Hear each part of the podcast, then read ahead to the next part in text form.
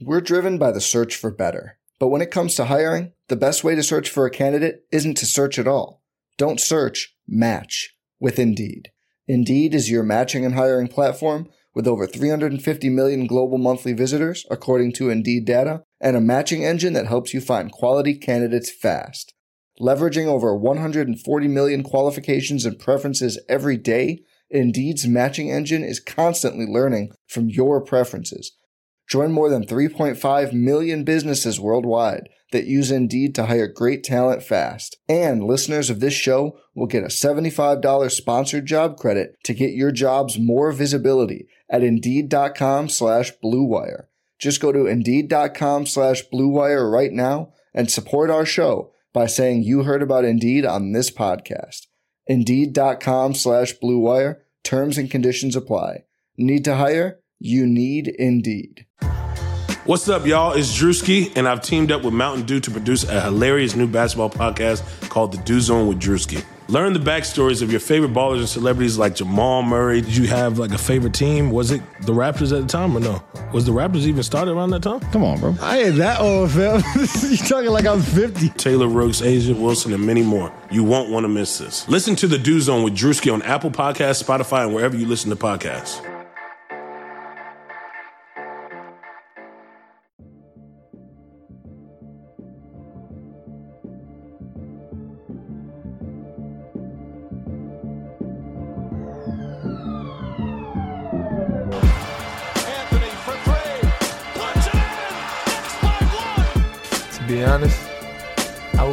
Would in the same category as D Wade. Now Artest jumped over the scores table. Artest in the stands. This man was a bona fide scrub. He can't play. When I go to the writers to tell me who can guard in this league, I'll put a gun to my own head. Welcome to the RotoWire NBA podcast. Nick Whalen back with Alex Barutha. It is Thursday, January 30th. We are mere hours away from the All Star Reserve announcements, which will be coming up on TNT. I believe they usually do that what during the intro to the first game, which tonight is Golden State and Boston. Yikes. Not ideal. Uh, and then we get Utah Denver as a late game. Um, yet another situation where like that game at the time, great idea. Seemed like a really fun matchup. The one time Golden State plays in Boston this year. Um, and of course, they've been hit with with plenty of injuries. We'll get into All Star stuff in a little bit. First, um, I mean, I'm sure you noticed. I knew it right away. Like basically, as soon as I pulled into the parking lot this morning, there was kind of a different energy in the RotoWire building, um, just kind of emanating. And we came to find out it's Sagana Diop's 38th birthday today. And I would have guessed one that Sagana Diop is way older than 38. Mm-hmm. Two, that he retired well after age 31 he played 22 games for the Charlotte then Bobcats in 2012 13. That was it. This is a guy who was the starting center for the majority of the games. The the first year Dallas went to the finals, he started all six games of that series against the Heat. Coincidentally, Dallas lost that series. Um, but I, I, thought, you know, what better way to to kind of start the podcast than talking about a guy who I think was kind of before his time as far as like being a like a cult hero type of player due in part to the fact that he was seven feet tall and had kind of a strange name. But like even before like NBA Twitter started kind of you know fetishizing certain players, I think he was he was kind of on the forefront of that. Uh, I think his his kind of career arc is kind of Festus Ezeli esque. Yeah. Um, you know, one thing I didn't expect was Diop coming out of Oak Hill Academy was the eighth recruit in 2001, and then got drafted eighth by the Cavs. It all makes sense. Um, yep. nice, nice homage to Kobe. I do remember him uh, most in a Bobcats jersey. Yeah. Um, and that's where he spent, yeah, basically the last four or five years of his career, um, presumably backing up Emeka Okafor. Tough to say. Um, I don't. I don't know where Emeka was necessarily um, during 2012 13. Um, wasn't he back in the NBA like two years ago? Am I, am not imagining that, right? Like, I feel like he had a very he brief stint. Pelicans? Yeah. I'm, yeah, he was. I think him and Jahlil Okafor were together on the Pelicans. um, sorry, I pulled up the 09, 010, 010, 09 10 um, Charlotte Bobcats roster, and the most minutes at center went to Tyson Chandler.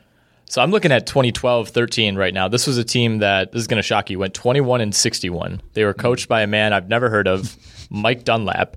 They beat their Vegas over under, which was 19 and a half wins. Incredible.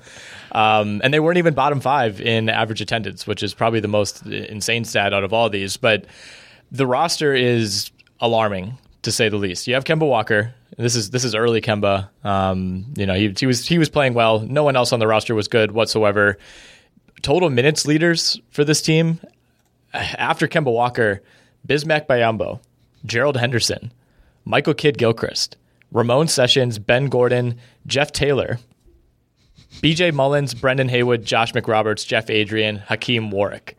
Sagana Diop was 16th in minutes on this team, and he was like one of like six centers on the roster. I'm looking. I mean, 09-10, they went 44-38, went to the playoffs. Um, yeah, that was shocking to me. Um, Gerald Wallace, Boris Diaw, Stephen Jackson, Raymond Felton, um, Nazr Mohammed, Sure. um, Tyrus Thomas, who I still haven't given up on actually. yeah, how old is he? Not that old. Tyrus Thomas. Uh, well, uh, he is currently um 33, so I think oh he still God. has time left. He's 33. He's younger than LeBron. yes, It says he's currently on the Iowa Wolves. Is that true? Is he in the G League? I don't no, know actually. No. Well, now there's another thing that says he's playing in like Spain or something. That seems a little more realistic. Anyway, uh, like you said, Diop was the eighth pick in the 2001 NBA draft. Um, not a great draft in retrospect when you sort by value over replacement. You get Pau Gasol at the top. Um, I, I think he'll be a Hall of Famer, especially when you factor in the international accomplishments. So, you know, good choice there. You get Shane Battier as the second most valuable player great player, great role player. Probably not the guy you want to be the second most valuable player in a draft. Tyson Chandler, Gerald Wallace, Joe Johnson, uh, Tony Parker, Jason Richardson, Gilbert Arenas, Richard Jefferson. Uh, you get Mehmet Okur, Zach Randolph was in this class, Sam Dalembert. Uh, but overall, not a not a fantastic draft class. This um this high school class from 01, number one Eddie Curry. Yep. Number three Dajuan Wagner. Four Tyson Chandler that actually panned out. Six Kwame Brown, and then eight Diop. Um, I, I don't know really even how to I don't know how to process. So he went straight to the NBA, right? Does it say where he was committed? I don't know what list you're looking at here. no, I'm just on like the basketball reference page. Okay, fair enough. Um, I mean, it's fair, I think it's fair to expect that every school in the country would have would have wanted him if, if that was an option. But uh, yeah, pretty ugly draft. Um, and it's been a while since we've done a just random retrospective to begin the pod, so hopefully that wasn't like too super dull. Um, and you know, I think I think not not a lot of people have thought about Sagana Diop in the last eight years. A new app called No House Advantage is taking a different spin on fantasy sports. This platform offers daily player prop contests for cash prizes. Here's how it works. First, download the No House Advantage app and choose a contest. Then, select the over or the under for the six player props listed. The last step is to rank those picks based on your confidence in it being correct. The higher you rank a pick, the more points you earn when it's correct. The goal is to earn more points than the other users competing in the contest. This is an awesome new fantasy sports platform that's leveling the playing field and making it easier to win than on the traditional fantasy sports apps. Sign up now and you can receive up to a $20 match on your first deposit. Visit nohouseadvantage.com or find the app in the iTunes App Store or on the Google Play Store. Anyway, we should get to the new All Star format, which came completely out of nowhere today. We were we were in the middle of a high level strategy meeting, Yes. um, and I got got the alert from one of our NBA sources. I think Tim Reynolds from the AP was the first to have it, and then the NBA kind of followed up with its own rollout. It's been met with mixed reviews, to say the least. I've seen some very strong opinions in favor of you know kind of doing away with the All Star game, which the game itself has become in a lot of ways pretty dull over the last few years. I, I'm still you know all in on the All Star game, but I think I'm one of very few people that feels that way. And you know I think the defense especially is something that that the league has been concerned about the last couple of years. Um, but others have been you know pretty resistant to this drastic of of a change. So by now you've probably you know at least read over the bullet points that the NBA issued to to kind of quell the complaints. I think, um, but essentially the gist of it is. There, there's going to be the Elam ending. I don't think the NBA is officially calling it that, but that's that's what it's called. It's been used in the TBT, the basketball tournament, um, which, usually runs in the middle of the summer, and it essentially sets a total score that needs to be met by one team, and the first team to reach it wins the game. So uh, the NBA will be employing that, of course, for the fourth quarter only. And the first three quarters will all be kind of their own individual game in some ways. So uh, the team, whether it's Team Giannis or Team LeBron, that wins each quarter, I believe, gets $100,000 per quarter uh, donated to a charitable fund. Um, and then the score will reset after the end of the first quarter, after the end of the second quarter, and after the end of the third quarter. So it'll be 0 0 to start all those. But the score will actually secretly be tabulated, and then it will reappear to start the fourth. And then they will add 24 points in honor of Kobe Bryant to that total to give us the final total. So, for example, uh, the NBA in its official release today, they used the example that if the cumulative score of the first three quarters is 100 to 95, the final target score, of course, would be at 124. You take the higher score, add 24. What are your initial thoughts on this? Do you think the players would try harder if instead we took money from charity?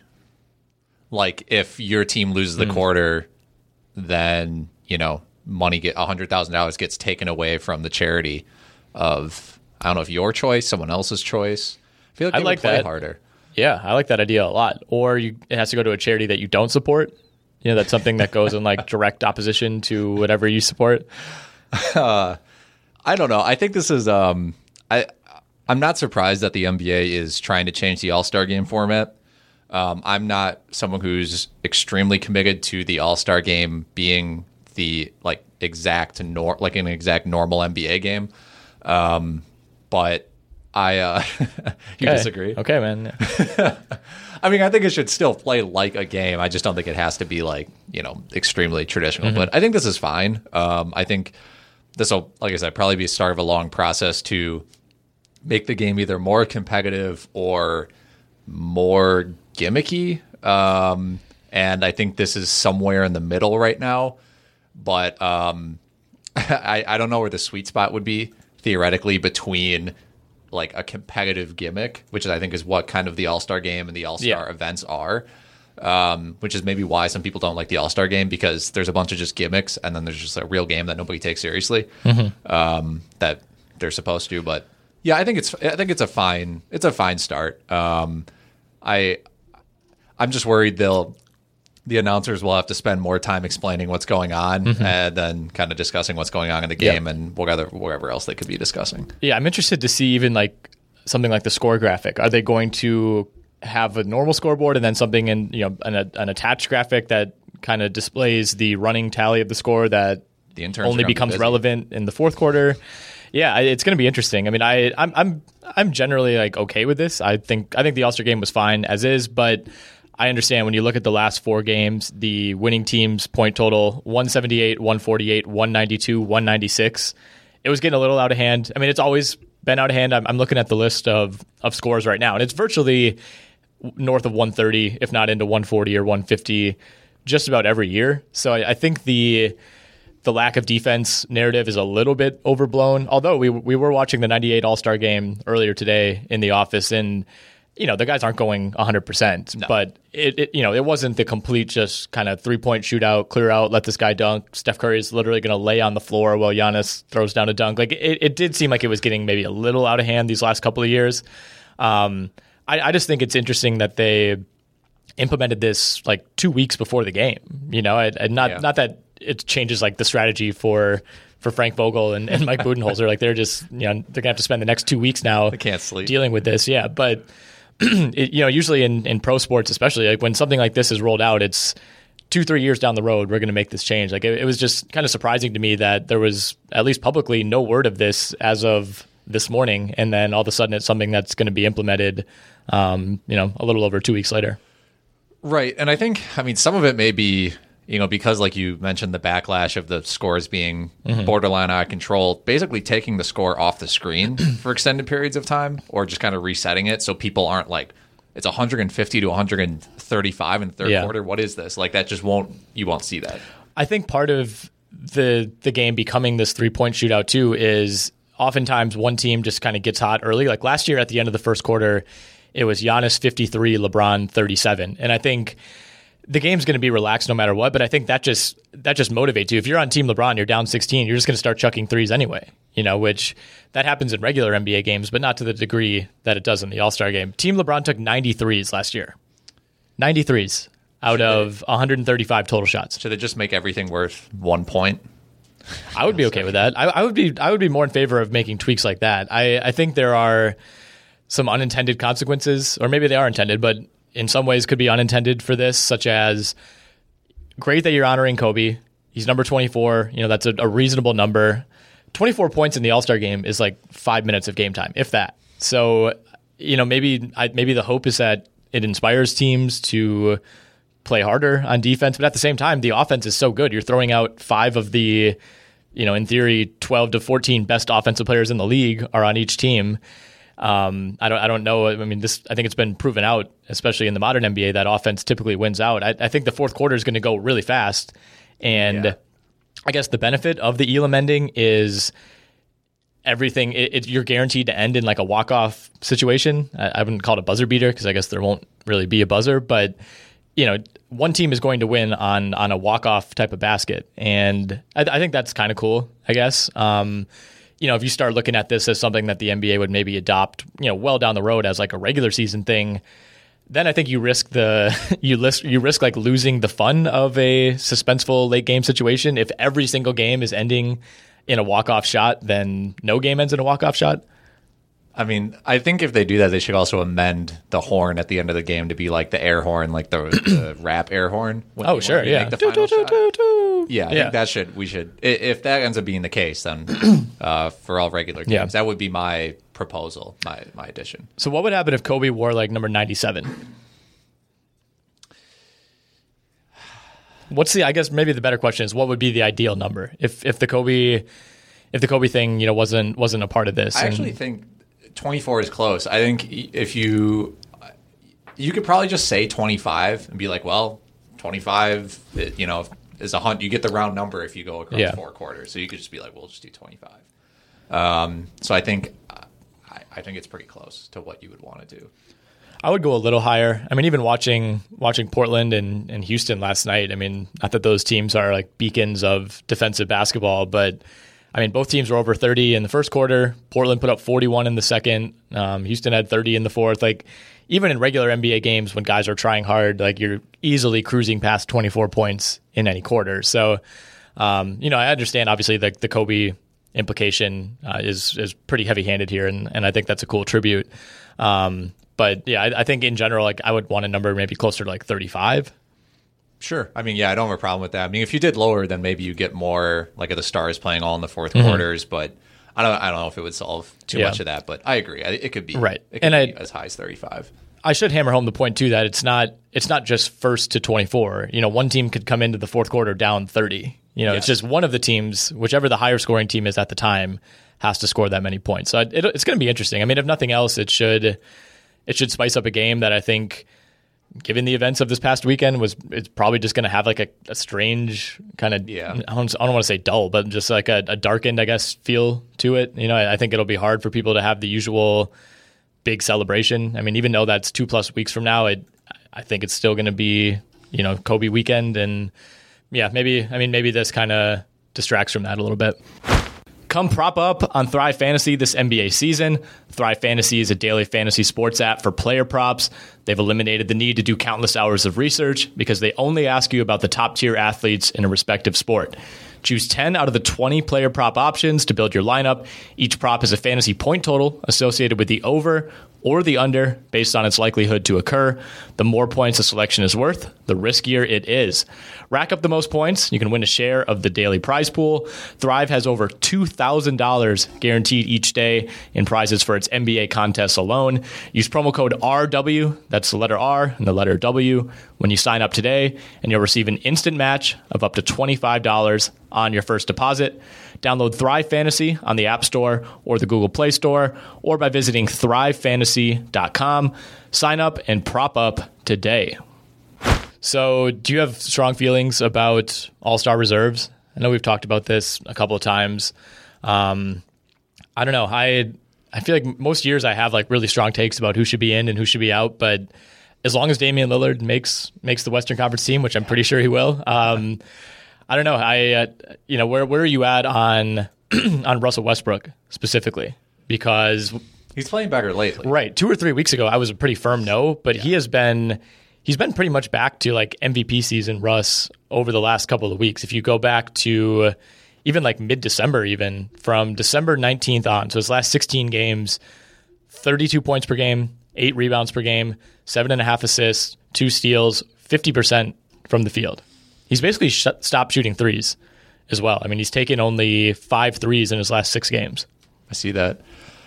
Yeah, I mean this this is you know kind of the the all star level Russell Westbrook that people have wanted. Like just stop shooting threes, go to the basket, um, get fouled more, etc. Um, you know his stats for the whole year um, do look pretty salvageable now. I mean the the three point percentage is still very glaring, um, but the the free throw efficiency is better you know, Harden obviously him being able to step up while Harden is playing bad is actually is very meaningful.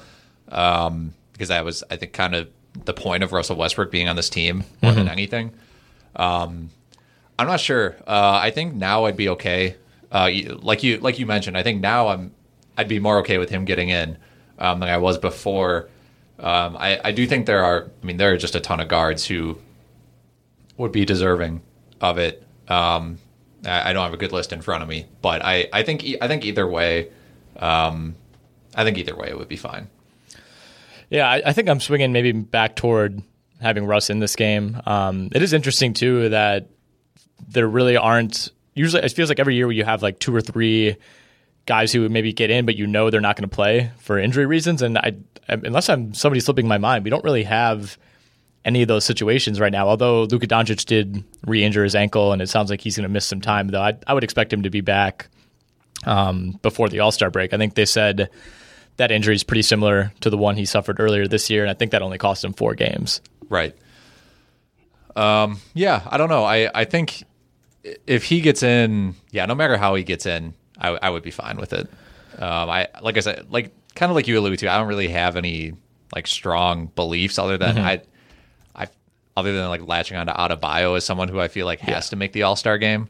Um, there's just, I mean, we are when when people say you know we're in like a great age of NBA talent, like that's very true. Like Oh, there yeah. are so many good um, NBA players right now who are like definitely Hall of Famers that it is hard to um, like lock in certain guys or feel like you know certain uh, feel too bad about any exclusions or anything like that. Um, there are just so many like guys who deserve Mm-hmm. to be mentioned for the All Star team. I think PG is going to be really interesting. That'll be close. Having missed the first 11 games of the year, and then I mean, I, I think he's supposed to be back tonight. Um, so that I mean, that gives him another two weeks of game time. But the decisions obviously happened tonight, so he, I mean, he hasn't played since January 5th, and he missed one game before that. So he's missed 20 plus games of the Clippers' 47 so far. I mean, sorry, would you put in like would you put in Westbrook over Devin Booker? Like, is that kind of like the? Um, it- I feel like though that's a tough call to make. I mean, Booker's been incredible. Right. I feel like that can't be understated. He's averaging 27 points on 18 shots. yep. Um, 6.4 assists. If it's between those two for me, I would go Booker. Um, but we've kind of seen like Westbrook would get the legacy vote. His team is like nine games better. I think there's that. Um, it, it felt like Booker had a lot of momentum early on, and, and individually he still should. But it's it's basically with the Suns kind of looking like the old Suns for most of the last couple of months. I think maybe that's faded a little bit. Yeah, I agree. Um, yeah, he's going to be a really tough one. I think in a lot of years, like Morant would have a better case. Like if if if there were like two or three injuries, you know that you know, I think he's somebody who could maybe sneak into that last spot. But I, I don't think you know straight up, I don't think he gets in. Support for this podcast comes from U.S. Bank. When you're looking for a credit card, get one that wins awards. The U.S. Bank Visa Platinum Card is NerdWallet's 2021 Best of Awards winner for Best 0% Intro APR and Balance Transfer Credit Card. It provides a great way to pay for large purchases over time, as well as consolidating other card balances. And speaking of award winners, the U.S. Bank Altitude Go Visa Signature Card is NerdWallet's 2021 Best Credit Card for dining out or ordering in. Earn four times points on takeout, food delivery, and dining. Get two times points at gas stations, grocery stores, and on streaming. If you're into cashback or travel rewards, U.S. Bank has credit cards that feature those benefits too. Check out their full suite of credit cards at usbank.com slash credit card. The creditor and issuer of these cards is U.S. Bank National Association pursuant to a license from Visa USA Inc., and the cards are available to United States residents only. Some restrictions may apply. Member FDIC. Um, the dunk contest, we got some news on that Yes. today. Aaron Gordon officially back in. Thank God. So we have confirmed Aaron Gordon, Derrick Jones Jr., Dwight Howard. What do you, I mean, I don't know, man. It's such a weird, uh, the Dwight Howard. I'm thing. excited for Dwight. How much did he pay Adam Silver out of pocket directly to to be put in this dunk contest? I don't know. I don't know what he has planned. I know he initially wanted Kobe to participate, which I, I mean, obviously would have been very interesting. I, I, assume now there'll be you know some sort of tribute there. I don't know. There, it, I really can't think of a precedent for a player like doing the dunk contest at his absolute peak popularity, peak as a player, and then doing it ten years later as a After disgraced, as like a disgraced thirty-four year old. Um, yeah, I, it's, it's really going to be really strange. Yeah, and he's and he comes. I mean, it's a tough field. I, I think. I mean, there's a, like Dwight was the first one to commit to this. So like he clearly believes he can at least put on a show. I don't know if he thinks he can win it, but um, I mean, Derrick Jones, in terms of just pure dunkers, is has basically stuck in the league because he's such a good dunker, and I think he's going to be awesome. Um, but Aaron Gordon, I think, until we know who the fourth participant is, I, I think Aaron Gordon has to be the pretty heavy favorite. Yeah, I think John Morant uh, was someone who I think he, did he like formally decline it or say that he wasn't going to do it. Um, I, I've had a tough time getting info on that. I feel like he said he wasn't going to do it initially. Um, I I, don't saw know. that somewhere. We'll see. Obviously, LaVine is someone who I would um, like a you know we we saw LaVine and Aaron Gordon go back and forth a few Mm-hmm. years back. He would be someone that I would be interested in in seeing do the dunk contest. it's Um, in Chicago. LaVine has to do it. I saw a report today right. that said uh, some Bulls writer was saying that you know LaVine has not really commented on the dunk contest and said he's more focused on the three point contest. Um, I'm I'm trying to go down these list of names and, and find more people. Um, I think it has to be. People are going to be pissed if it's anyone but LaVine. yeah, And it, Zion's not doing it. I, I found a report from Chris Haynes about two weeks ago that said Morant is not going to do it. no one's really catching my eye. I mean, Miles Bridges could do it. I think he did, He did it last year. he did year. it. Yeah, Jarrett Allen maybe. I mean that that's rough having two already- yeah, in there. You can't do exactly. that. You can only have one center per year. Yep. Um, Yeah, I don't know. Yeah, I'm looking to see if we have odds up on this yet, and we do not. I'm Yeah, assuming I would be assume waiting. they would let the field pan out um, before they start throwing odds. Yeah. um, on everyone. I did see somebody, I think it was Ray, Rayjon Tucker, I want to say maybe, from the Jazz, was tweeting at the NBA about the dunk contest. Is he a noted dunker? Not that I know of, um, but I think it's it's better when the players are. Caruso. Yeah, Rayjon Tucker. I want to be in the dunk contest at NBA. Can we make this happen? Space exclamation point question mark. That was at 12:54 p.m. today. Okay.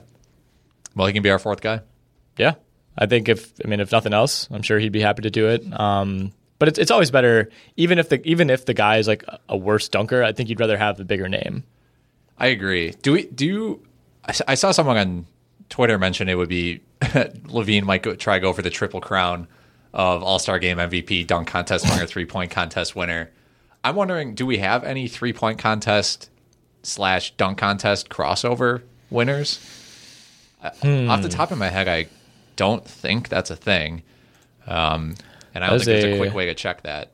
But well, Basketball Reference does a good job of kind of stockpiling all this info on one page, but I don't know. I mean, look at a lot of the slam dunk contest winners for the last 10 or 15 years and most of them you would never even consider, you know, participating in the in the three-point shootout.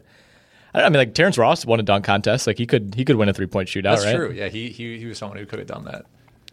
Yeah, I mean LaVine is, is certainly a candidate. I mean, a, a lot of the guys that do the three point shootout, I guess maybe like there'd be like less crossover going that way. Yeah. you know, like there are guys who can dunk and shoot threes. There aren't a lot of like, Joe Ky- Harris. yeah, like Kyle Korver is going to go do the dunk contest. You know, like that type of guy. Um, but yeah, it should be interesting to see who they who they end up wrangling for that final spot. Um, I want to talk a little bit about the Grizzlies Knicks situation last night. I'm firmly on. I, I like Jae Crowder as a guy. I'm firmly on team Elfrid Payton. That was a or team Tim Legler, I guess, who was going at Jae Crowder late last night on Twitter.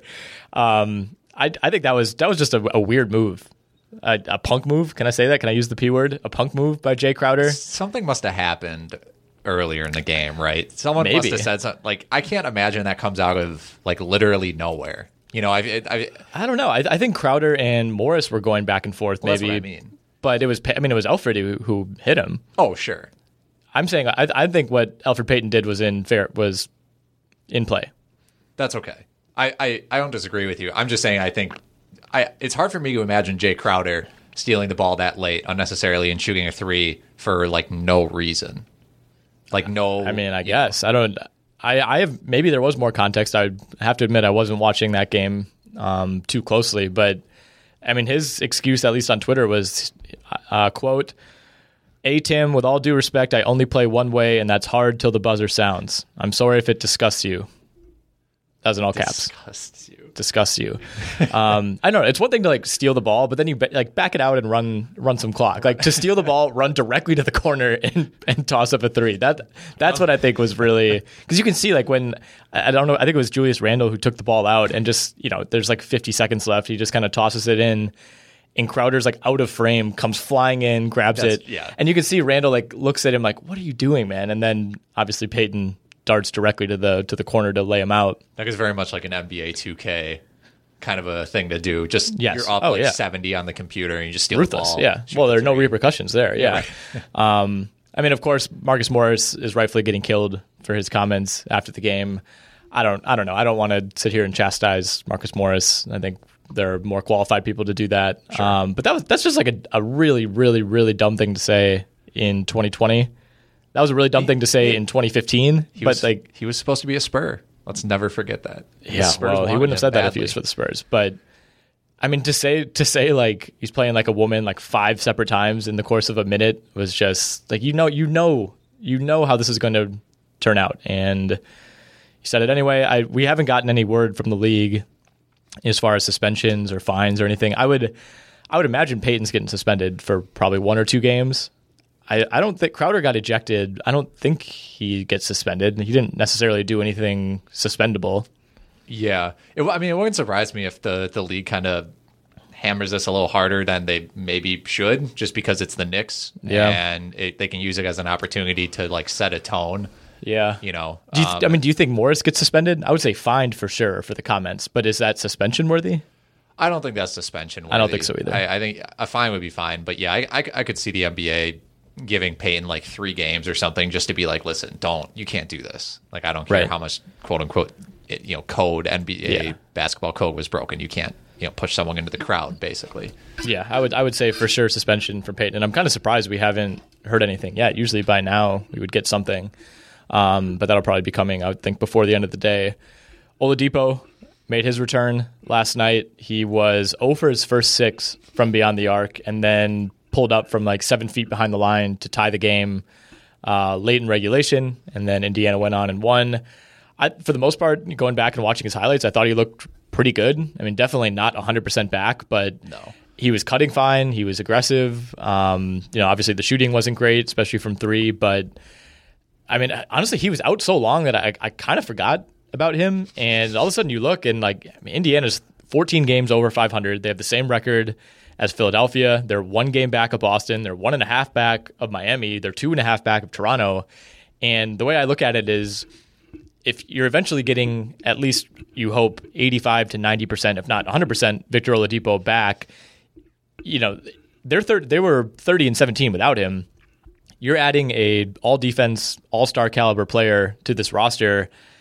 I mean, does that make them arguably the second best team in the East right now? Like, I'm thinking if you if you put Victor Oladipo on any of those other teams that I just mentioned, they would automatically become the favorite, right? So, like, if Indiana's right in that mix anyway, is is isn't Oladipo worth the two and a half games you know that they currently trail Toronto? Yeah, I mean, um, yeah, I think if we're talking like 100% Oladipo, um, I think in the context of like the in the context of the playoffs, you know, if the first round matchup was Philly, uh, not Philly, sorry, if if the first round matchup was like Indiana against basically Boston, Miami, or Toronto, I would be very interested in seeing what the odds were to take Indiana to win the series, um, because I think. Like you said, if they're adding another All Star, basically at 100%. Now I'm not sure he'll be 100% because that was a like a very Right. serious injury he had. Um, I think it was Tony Parker who had a similar injury and said it basically took him two years to feel like he was back to his usual self. Um, but the Pacers have proven before, basically all season, that they're capable of winning games um, without Oladipo and just with with injuries in general. Um, and yeah, I think you know a lot of people kind of, I mean, their their top end talent um, isn't going to be as high, obviously, um, as like Philly or Milwaukee. Um, but you know, I think if a 100% Oladipo isn't super far off from like a Jimmy Butler, um, you know, like a Kyle Lowry, Pascal Siakam, it's not that far off from like a Kemba Walker Tatum combination. So yeah, and obviously we we've talked about Malcolm Brogdon and Domantas Sabonis before on this podcast as potential all stars. Um, and so you have you know three guys. This is this really is a team with three potential all stars on it. Right.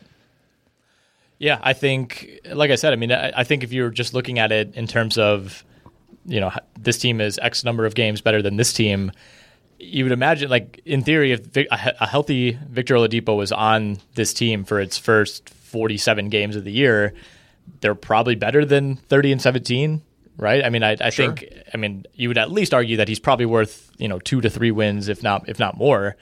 And Oh, yeah. I mean, that, if if that was the case, they'd be second in the East right now. So I, I think, yeah, I think I think I've probably personally underrated the Pacers a little bit, um, and we have to keep in mind too that I mean it's basically a completely new team around him, um, Right. You know, not only in the backcourt. I mean, every all the guards that he's playing with were not on the team last year, but I mean, they who did they bring back? Like Sabonis and Turner. Turner, and like I mean, really that's about it. And even Sabonis hasn't been there that long. I mean, he came he came with Oladipo um, from OKC. I mean, this is a team last year that was that was giving big minutes to Bogdanovich. He's gone. Wes Matthews. He's gone. Thad Young's gone. Darren Collison is knocking on doors. Cory Joseph is gone. Tyreke Evans is gone. Um, I mean, it's it's basically in terms of real rotation players. Doug McDermott. Um, Jeremy Lamb. oh, Jeremy Lamb wasn't on the team last year.